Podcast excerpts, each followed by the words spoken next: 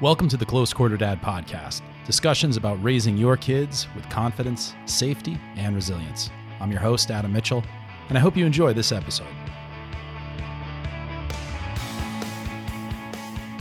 Hey there, I want to welcome you to Point of No Return, a special edition of the Close Quarter Dad podcast, where I step into uh, videos or content that I found on the web this week. Maybe it's someone shared it with me, maybe it was something that was in a news uh, article Possibly I saw it on social media, but I feel that it's relevant for dads to have a conversation around.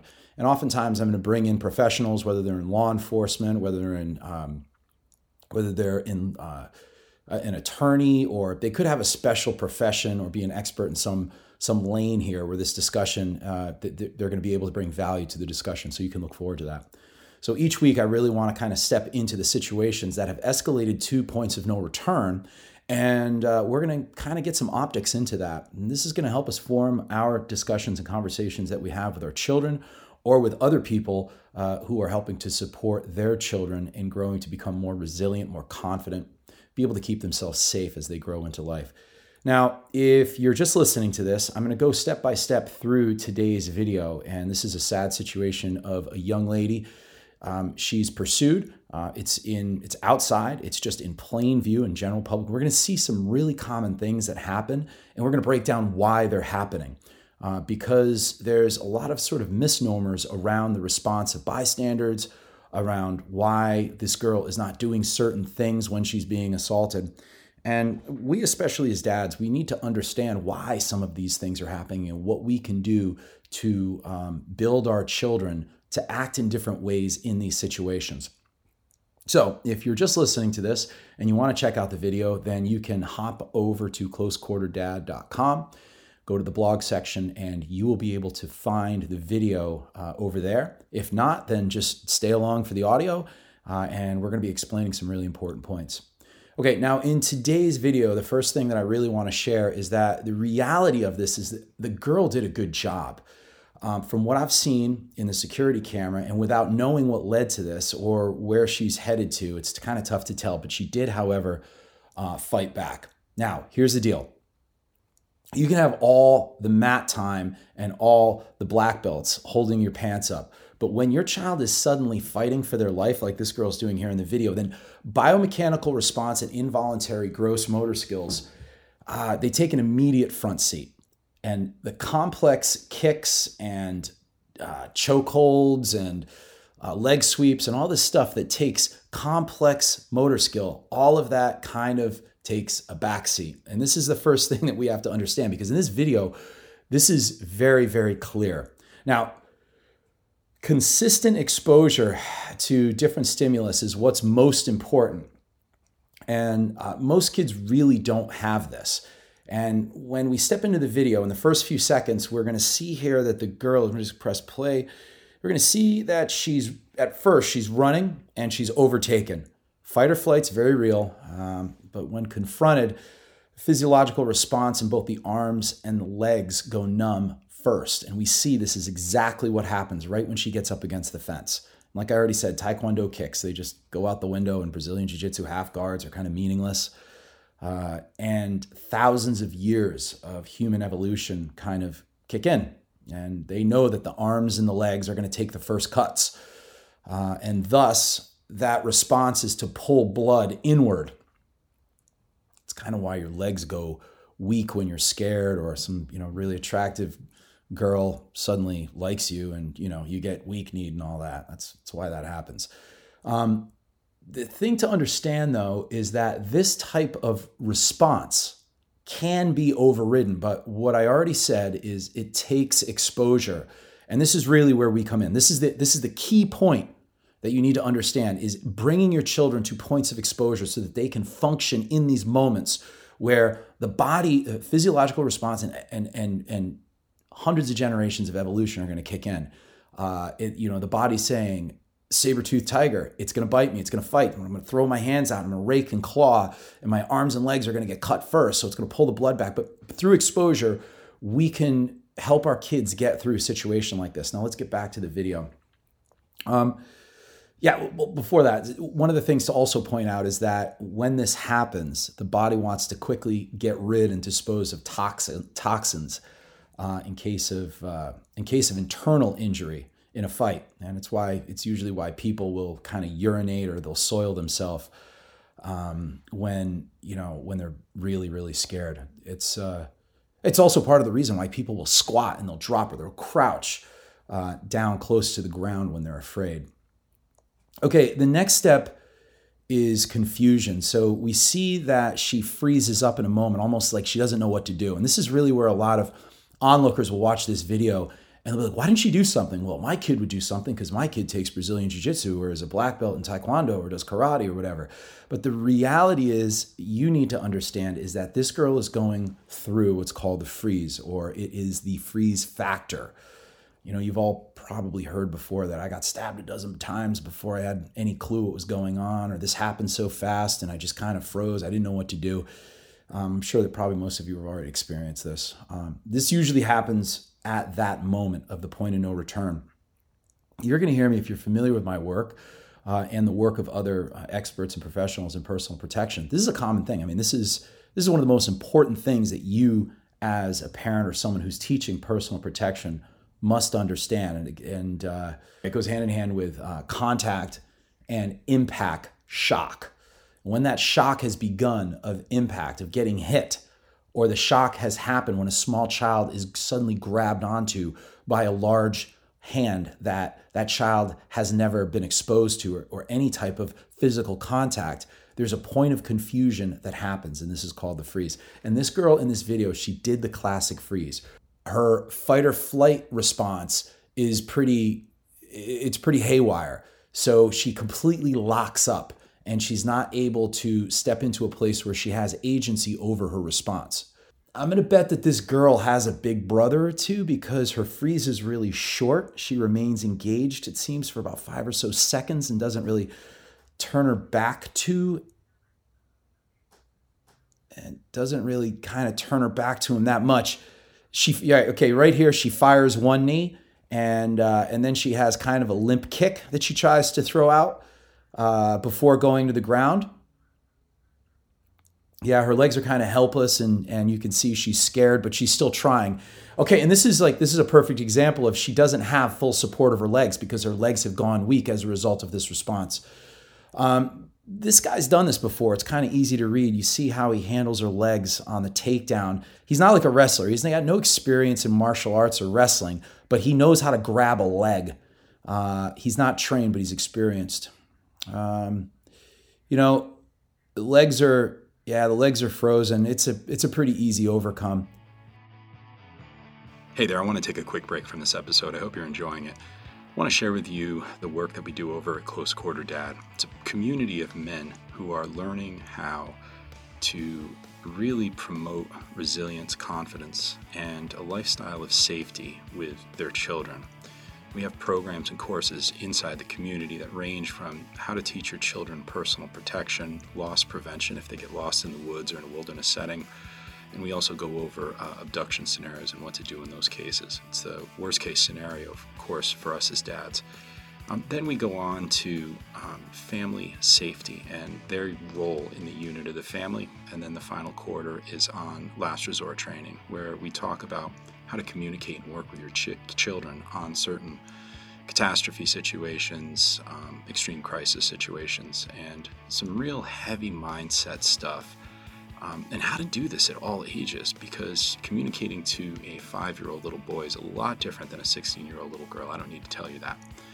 But life comes at us in all different directions, and we want to make sure as dads that we're there and available to make sure that our children have what it takes when it counts when we're not there for them. If this sounds interesting to you, I'd love you to hop on over to Close Quarter Dad learn about the community. And if you have any questions, I'd love you to contact me directly. I'm available for you. Um, let's get back to the podcast. Okay, so here you see three cars passing slowly. So the girl's down on the ground. She almost goes up against that tree, and uh, cars are driving by. And that's a circumstance of culture, sadly. Um, and then here you can see the third car starts to stop. Uh, and as the right. Yeah. So so the third car kind of stops as the bad guy is now trying to roll her leg up, and you can see that he's going into a like a, a sexually predator position here.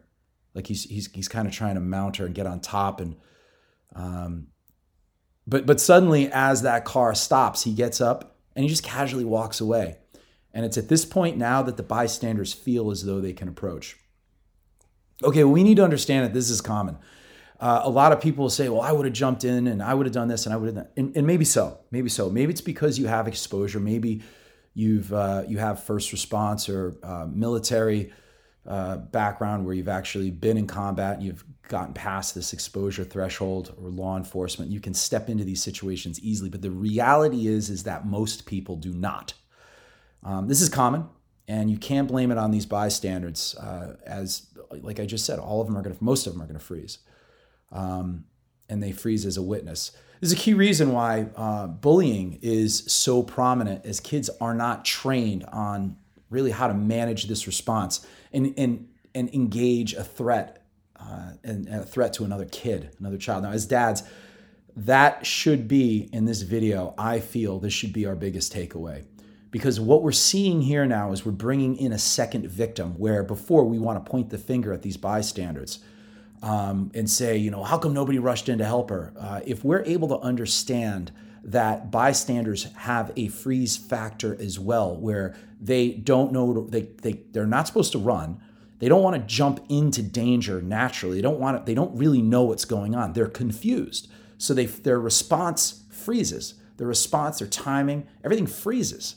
Uh, and if we can understand this as dads, then we start to get a bigger, more holistic picture of conflict and how to help our children through that.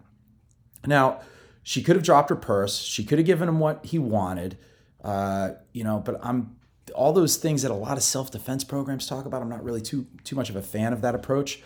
Uh, she could have kicked his ass if she was a martial artist. We've already like kind of said that's sort of the common thing. Why didn't she just do this or do that? That's just not going to happen. Um, and the reality is is that oftentimes just a little bit of knowledge can actually create more trouble. Um, but it can also save your life. Uh, but again, this takes exposure. It's tough to tell. Um, this girl did have some fight in her, and with that exposure in her, uh, that exposure to impact uh, and to threat, uh, that's kind of what kept her going here. That's my guess. Uh, and this exposure, I keep saying, I'm going to keep pounding it into you, dads. It's vital. Um, and but the problem with martial arts most martial arts is that this type of training of exposure, uh, where someone doesn't know how to respond, is um, is often missed, and this can be simulated in a lot of a lot of different ways.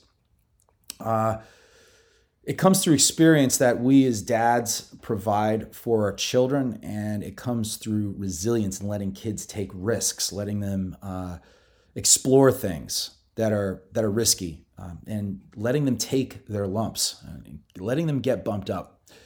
And I really mean this. This girl has some street smarts. Uh, maybe not a lot, but she has enough. And I think that that was what we see here in this video. She didn't collapse immediately. Uh, she didn't become immediately passive and submit. Uh, she was willing uh, to go right to her phone and call someone. So that point of confusion can often linger into past post conflict where the perpetrator has gotten up and left, where they just don't know what to do. Uh, and there's a chemical dump that happens inside. She actually had the agency to take her phone, pull her panties up, or look like she's pulling, putting her underwear back on. The guy had tried to pull down. Uh, I mean, this is just a horrible situation, but she was able to function. It looked like she was able to communicate as the people came over. Um, she probably most likely couldn't get up for a few minutes. So that's my take. And uh, you know, I'm pretty sad for her. But I'm also glad that it stopped where it did. Uh, and as we know, sadly, too often it doesn't. Uh, so the takeaway for for you should be to do scary, hard physical experiences with your children if you have young children. Um, you know, like I said, there's a strategy to do this. I have a couple of other podcast episodes about how to do this. Um, I'll put those in the description, links to them. Uh, but the important thing is, is that having her do stuff that's scary or risky isn't it alone. You actually have to lead her on that, and that's kind of the important part here. Um, you have to go first, dad. So um, this shows her that when confronted with risk or threat or fear, that it can be overcome, that it can be accomplished. You're showing her the opportunity. And if she gets more comfortable being able to process this type of stimulus, being able to process how to function, uh, have decision making in in extremely short bursts of time, while the chemical dump of fear is trying to override judgment, that is going to be the fuel to build the training of martial arts on top of. It doesn't make a difference. Brazilian Jiu Jitsu, karate, Krav Maga. We can have this discussion about like what's the best, but that means nothing if this work isn't done first. And this is really this is the epicenter of the work that I want men to be doing with their children. Another thing that's going to help is allowing her to process the fear after she's experienced it. This is extremely critical. Um, and she needs to be able to, and as well do you, uh, recognize what's called looping in their emotions after overcoming this fearful situation that you're helping her, in, introducing her to, uh, and helping him or her manage. Um, you know, if you're able to do this, then they are going to have much greater agency over this post conflict. And the reason why this is so important is because this is where judgment, things like self triage, uh, escape, looking for help, um, contacting uh, first response, communicating with law enforcement when they show up, all these different things that happen after work are so incredibly vital to understanding personal protection. And unfortunately, especially in martial arts, because martial arts exists mostly in the point of no return. But if you are able to identify the looping in post conflict, you're going to be able to help her have better uh, control and uh, solidify and harden the emotional response. Look, remember, um, remember the first time you got into a fist fight, and uh, after that, all you did is had to talk, talk, talk. You told the story over and over and over uh, about that story. Uh, or maybe you know one of your kids has gotten into a fight or gotten a car accident and they were you know they were okay or whatever the situation after that conflict there's a there's a there's a there's a chemical reason for this. I'm not going to get into it right now but they loop and they tell the story over and over again okay? If your child understands that this is going to happen they're going to be able to have better control over that. This is going to really be able to shorten the gaps in post conflict and allow them to be able to function even if they're in physical or extreme emotional or mental pain. Yeah, understanding exactly where uh, you know where where making a wrong decision or doing something stupid exists on the risk continuum for your children is important when discussing these topics uh, of safety. Okay, so there's three takeaways that I really want to spotlight here for fathers. The first is that we are dads who teach children to be resilient, confident, and recognize escalation and how to quickly uh, get safe from threats. Do not let a false sense of safety created from martial arts training skew your children's judgment or your own. Track and field skills are going to save more lives than any black belts are going to this year. However, as a professional martial artist, uh, I do not believe that there are too many things in a child's life more beneficial than a good martial arts program. The second thing is that we are dads who prepare our kids to stand up, teaching them how to engage as concerned leaders, unwilling to let suffering, take place in front of them and refuse to live as traumatized onlookers. We raise kids who take action, who have empathy, and know how to resolve situations. We know those emotions linger with them for life and they will leak out in ways we'll never put our finger on. We know that when kids are witness to cruelty over and over and simply don't know what to do, it leads to long term trauma. We understand this so we're able to nip it in the butt before it happens.